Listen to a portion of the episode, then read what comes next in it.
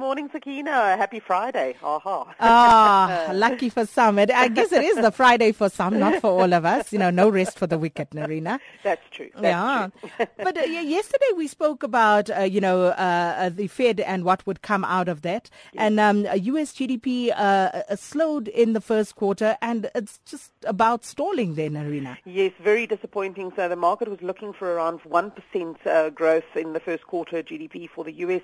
Came out at 0.2%, as you mentioned, so certainly close to stall speed. And I think the biggest negative contributory factor there was um, a, a, quite a significant decline in exports, and that we can, can um, sort of directly relate to the, that incredible strength in the U.S. dollar that we saw during the first quarter.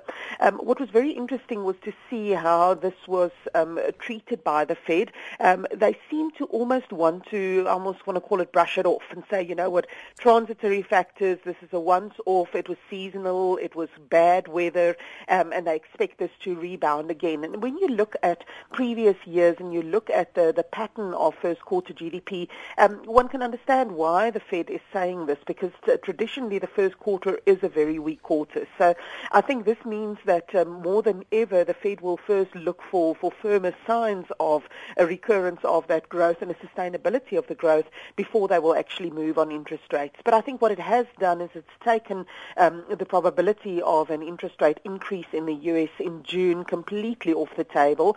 I think even September is, is more doubtful now, but a lot depends on, on what happens between now and then in terms of economic growth. You know, we've seen lots of mixed signals coming from the US. Job growth has been quite poor. Um, certainly, uh, capex spending has been very poor, so they'll need to get firmer, firmer signals on that. Um, another important one for them to watch is inflation. We're now heading for almost three years that the inflation in the U.S. is running below the Fed's target. Um, and although many might think that that is a good thing, the problem is that if you don't have um, enough inflation in the system, you actually don't uh, don't get that growth going. Mm-hmm. And then uh, just also just looking at what's been happening, um, we've seen quite a bounce in the resources sector Nerina, especially over the last few trading sessions. But is this a sustainable move, or should we be concerned about a so-called uh, dead cat bounce? yeah, so we certainly saw a very nice bounce. Um, you know, if I think of, of companies like Kumba on the back of the iron ore price, up over 20% just over the last couple of days, it's coming off a very low base um, in general for these resources companies companies, and I think there's there's some tentative excitement that maybe we've seen the worst of it. Um, then uh, just suddenly over the last day or two, uh, as we saw the dollar weaken quite substantially in the in the in the wake of um, pushing out the expectation for that U.S. interest rate increase, the dollar weakened substantially, and that resulted in especially gold and platinum prices, so your precious metal commodity prices, they have increased in dollar terms. But once you convert that with a stronger rand to the dollar, then you find that it's really not that much different. So there's a there's a bit of a mixed picture in the resources bounds. I don't think that we're at a sustainable recovery level for resources just yet.